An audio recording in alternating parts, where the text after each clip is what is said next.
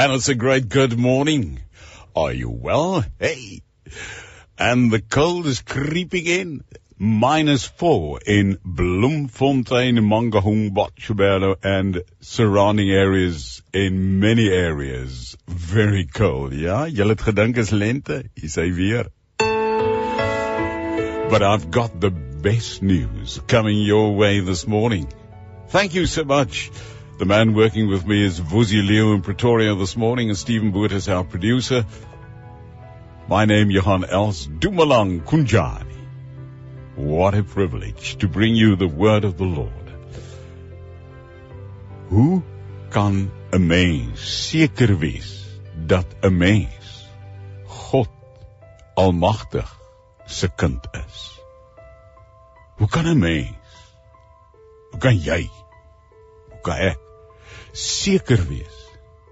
Hoe sê ons in Afrikaans doodseker wees? dat ek God die almagtige skepper van hemel en aarde se kind kan wees. Kan ek seker wees? Miskien nog 'n erger vraag is. Hoe kan ek seker bly dat wanneer die dinge van die lewe my tref dat ek nog God se kind is? In dinge van die lewe tref 'n mens nie. Gister het ek nogal gistermiddag gesê in Engels, stop getting upset and angry and anxious about something you cannot do anything about. Stop getting upset and angry and anxious about something you can't do anything about. Het ek gistermiddag gesê toe ek uitgesaai het. Hou op om angstig te word. Ontstel te raak. Dinge gebeur. En wanneer dinge dan nou gebeur, dan die vraag, hoe kan ek seker bly dat ek 'n kind van die almagtige God is? 1 Johannes 5 vers 12 12 en 13. 1 Johannes 5 vers 12 en 13 in die Nuwe Testament sê: Hy wat die seun het, het die lewe. En wie die seun van God nie het nie, het nie die lewe nie. Dit het ek geskryf aan julle wat glo in die naam van die seun van God, sodat julle kan weet dat julle die ewige lewe het en kan glo in die naam van die seun van God. 1 Johannes 5 vers 12 tot 13 Ek gaan dit weer stadig lees. Met die vraag: Hoe kan ek seker wees dat ek God se kind is wanneer dinge skeefloop in my lewe? Hoe kan ek seker bly dat ek kind van God is? Nie net Sondag wanneer ek die altaar kol, my hand opsteek of vorentoe stap of my hart vir die Here in die kerk gee of by hernuwing in die kerk as die dominee so mooi preek of die pastoor die woord uitlê en die Here praat met my en ek my hart en siel en verstand oopmaak en vir die Heilige Gees sê hier is ek. Hoe kan ek seker bly wanneer ver oggend, Dinsdagoggend ek my tank vol petrol moet maak of vol diesel moet maak of op die plaas die diesel tank vir die trekkers moet vol maak. En ek weet dis bo my vermoë bo my begroting. I don't have the budget to do some things. Hoe kan ek seker bly en nie opstandig word as daar dinge is waaraan ek niks kan doen? 1 Johannes 5 vers 12 en 13 sê: Hy wat die seun Jesus Christus die Here het, het die lewe. En wie die seun van God nie het nie, het nie die lewe nie. Dit het ek geskryf aan julle wat glo in die naam van die seun van God, sodat julle kan weet dat julle die ewige lewe het en kan glo in die naam van die seun van God. 1 Johannes 5 vers 12 en 13. Nou hierdie perspektief op geloof uh van 1 Johannes 5 vers 12 en 13. En die werk van die Heilige Gees is iets wat ons baie baie duidelik moet verstaan. Want dis die perspektief, dis die visie op my geloof. Maar dis ook die werk van die Heilige Gees. En dit beteken dat die getuienis van die Heilige Gees iets geweldig dinamies. Dis so dinamies en lewend is. Want dis gebaseer op die kom ons noem dit die historiese feite, die geskiedkundige feite, die geskiedenis van Jesus se bediening, Jesus se kruisdood, Jesus se opstanding, Jesus se hemelvaart. Jesus se sit aan die regterhand van God. En dis die Heilige Gees. Dis die ek wat uh wat so oulik is om dit my eie te maak nie. Dis die Heilige Gees. Die Heilige Gees se werk in ons is die persoonlike kant van God se werk wanneer ek glo. En dit beteken dat ek die gesag van God se woord moet herken wanneer ek 1 Johannes 5 vers 12 en 13 lees. Dit help nie ek lees die Bybel soos 'n professor om dit te ontleed. Maar ek herken en erken nie die gesag van die heilige woord van God as die dinamiese persoonlike werk van die Heilige Gees in my hart nie.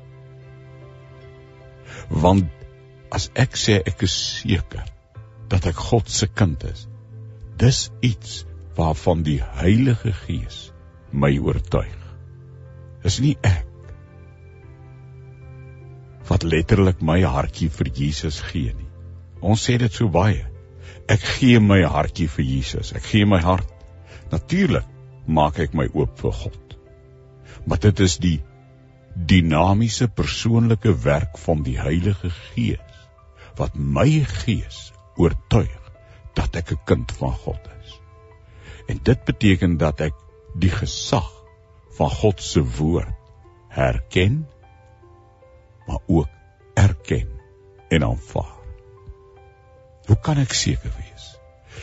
Jy weet baie mense neem Jesus aan as hulle persoonlike verlosser en saligmaker en hulle gee hulle lewens oor aan die Here dat die Here my lewe beheer en word 'n kind van God. Maar dit is ten diepste die werk van die Heilige Gees op grond van die gesag van sy heilige woord wat ek herken en erken. En dis die dinamiese persoonlike werk van die Heilige Gees wat my oortuig. Dis so jammer dat in baie kerke ja, ook in my kerk, die NG Kerk waaraan ek behoort, waarvan ek 'n dominee so 'n afgewaterde kategese het. Ja. Ons het vroeër wanneer ons belydenis van geloof doen. En ek praat nou net van my eie kerk. Het ons ten diepte hierdie waarheid gaan ondersoek. Dis die werk van die Heilige Gees in my wat my gees oortuig, sê die Bybel, om 'n kind van God te wees, dat ek seker kan wees. En dit beteken dat ek God se woord se gesag moet herken en erken. En dan weet ek die Heilige Gees oortuig my gees dat ek 'n kind van God is. En sodra die lewe bietjie moeilik begin raak vir my. Hmm, al hierdie dinge kom waaraan ek niks kan doen nie. Wat my moedeloos maak of my laat struikel of laat val in sonde, soos ons so baie sê, dan begin 'n mens mos twyfel of ek regtig God se kind is. Dit kan veroorsaak dat 'n mens in jou geloof skade ly en dalk selfs wil opgee en tou opgooi en nie meer die Here wil of kan dien want ek sê my lewe is te swaar. Daar's te veel struikelblokke in my lewe. My lewe het te moeilik geraak en dit en dat en ek gee 1010 redes. Die wonderlikste nuus is is dat God nie wil hê dat ons ooit aan ons kindskap moet twyfel nie. Want God kom deur sy Heilige Gees en ek sê dit weer om my gees te oortuig dat ek nie net blye versekering sing Jesus is my nie, maar dat ek sal weet dat God sê my gees getuig jou binneste jou wilsbesluit sentrum in jou brein om die gesag van God se woord te aanvaar deur dit te herken en te erken. En dan wanneer ek God se woord in 1 Johannes 5 vers 12 en 13 lees, hy wat die seun het, het die lewe, wie die seun van God nie het nie, het nie die lewe nie.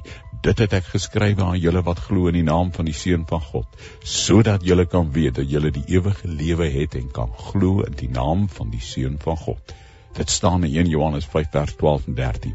En nou nou aanvaar ek die gesag van hierdie woord, nie as iemand wat dit geskryf het of 'n pastoor of 'n dominee of 'n bishop of 'n uh Bybelstudieleier of een of ander persoon wat uh dit vir my kom sê nie. Maar dit, ek aanvaar die heilige gesag van hierdie woord. En dis die perspektief wat ek moet hou. Wanneer dinge moeilik raak in my lewe. En ek op 'n Dinsdagmôre, hoe laat dit nou? 12 minute na 6uur vanmôre op hierdie Dinsdagoggend die 12de September 2023 dalk 'n ding in my lewe het wat my laat twyfel en die perspektief laat verloor dat ek op die gesag van die woord moet staan. En ek onderstreep dit nou vanmôre met 'n dik koutjie pen oor en oor. Want dis iets wat ons so gou vergeet. Selfs ons hier by Radio Kansel en Kaapse Kansel moet mooi hoor. Ek luister baie want ek luister heeldag radio Kansel en Kaapse Kansel. Ek wil nou vir julle sê julle kan maar gerus luister in die aande ook.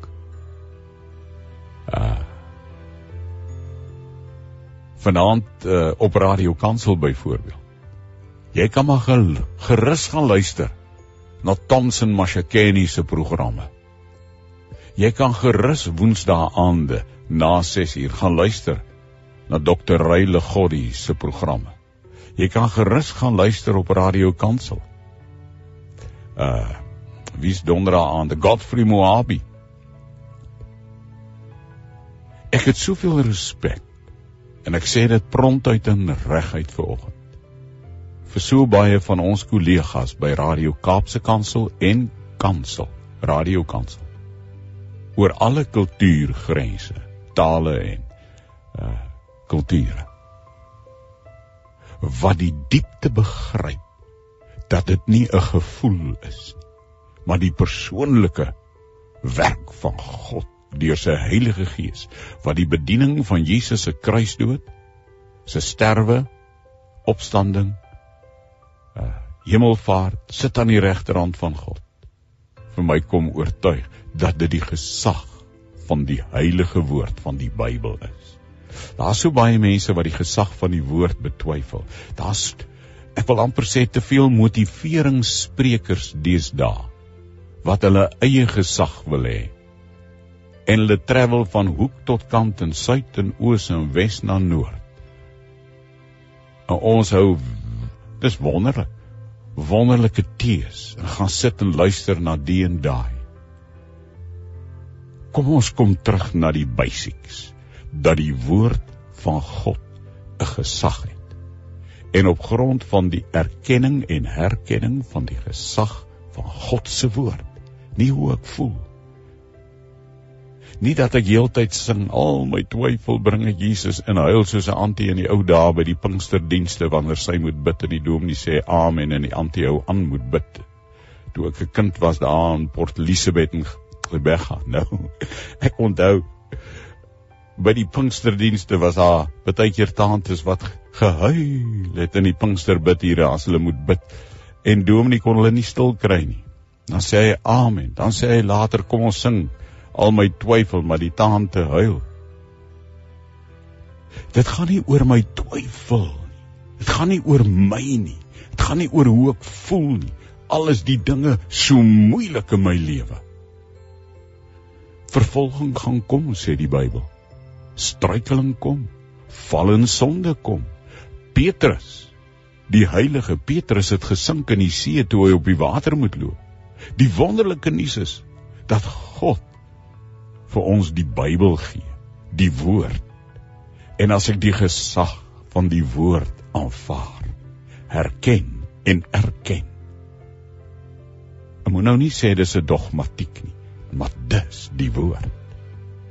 Dan ongeag van hoe ek voel, ongeag van omstandighede rondom my. Hoe het ek uh, gistermiddag nou weer gesê? Stop getting upset and angry and anxious about something you cannot do anything about. Hou op om upset, wat is upset tog nou in Afrikaans? Uh ongeërg te raak. Hou op om kwaad te raak. Angstig te raak. In twyfel te verval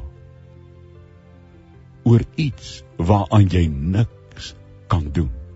Ek het nou nou die voorbeeld genoem van die dieselprys of die petrolprys of die gasprys of die lampolieprys.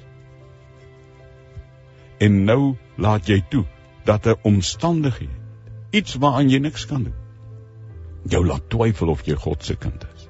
Wat sê die woord? Romeine 10 vers 13 jy het hom aangeroep. Johannes 1 vers 12 tot 13. Jy het hom aangeneem op grond van God se woord se beloftes. 'n God kan nie lieg nie. Numeri 23 vers 19 sê as jy hom aanhou roep en aanroep en aanneem, dan maak hy jou sy kind. 1 Johannes 5 vers 12 tot 13 sê hy wie die seun het het die ewige lewe. Jy het mos die seun want God se liefde het jou oortuig deur sy woord. Romeine 10 vers 17 sê die geloof is dus uit die gehoor en die gehoor is deur die woord van God. Die geloof is deur die hoor en die hoor is uit die woord en deur die woord van God. Met ander woorde my geloof is so groot as my kennis en my aanvaarding van God se beloftes in die Bybel en die woord. Dis my inhoud. Romeine 4 vers 20 tot 21 sê en hy het nie deur ongeloof aan die belofte van God getwyfel nie, maar hy is versterk deur die geloof en het aan God die eer gegee en was ten volle oortuig dat hy ook die mag het om te doen wat hy beloof het. Ja, gevoel is daar mag gevoel. Mag nooit my blydskap of my vreugde of my opgewondenheid op my diep vaste vertroue se fondamente skud wanneer dinge verkeerd loop in my lewe nie. Op grond van die getuienis van die Heilige Gees kry ek my sekerheid sê Romeine 8 vers 16 jy is myne Die Heilige Gees oortuig my van my sonde sê Johannes 16 vers 8 tot 11. Die Heilige Gees waarsku my teen sonde en oortuig my oor sonde. Die Heilige Gees lei my in berou in hartseer in my hart om my sonde te bely. En wie sy sonde bely word vergewe deur die genade van die Here Jesus Christus. Ek bly seker deur 'n diep afhanklikheidsbesef. Soos 1 Korinte 10:12 sê. Ek het 'n nuwe verhouding met die Here en ek loop met God. Ek wandel in die geloof soos 1 Korintiërs 1:19 sê. Ek het 'n geestelike band met God deur die Heilige Gees om vrugte te dra, sê Johannes 15 vers 16. Ek dra sê Galasiërs 5 vers 22 die vrug van die Heilige Gees.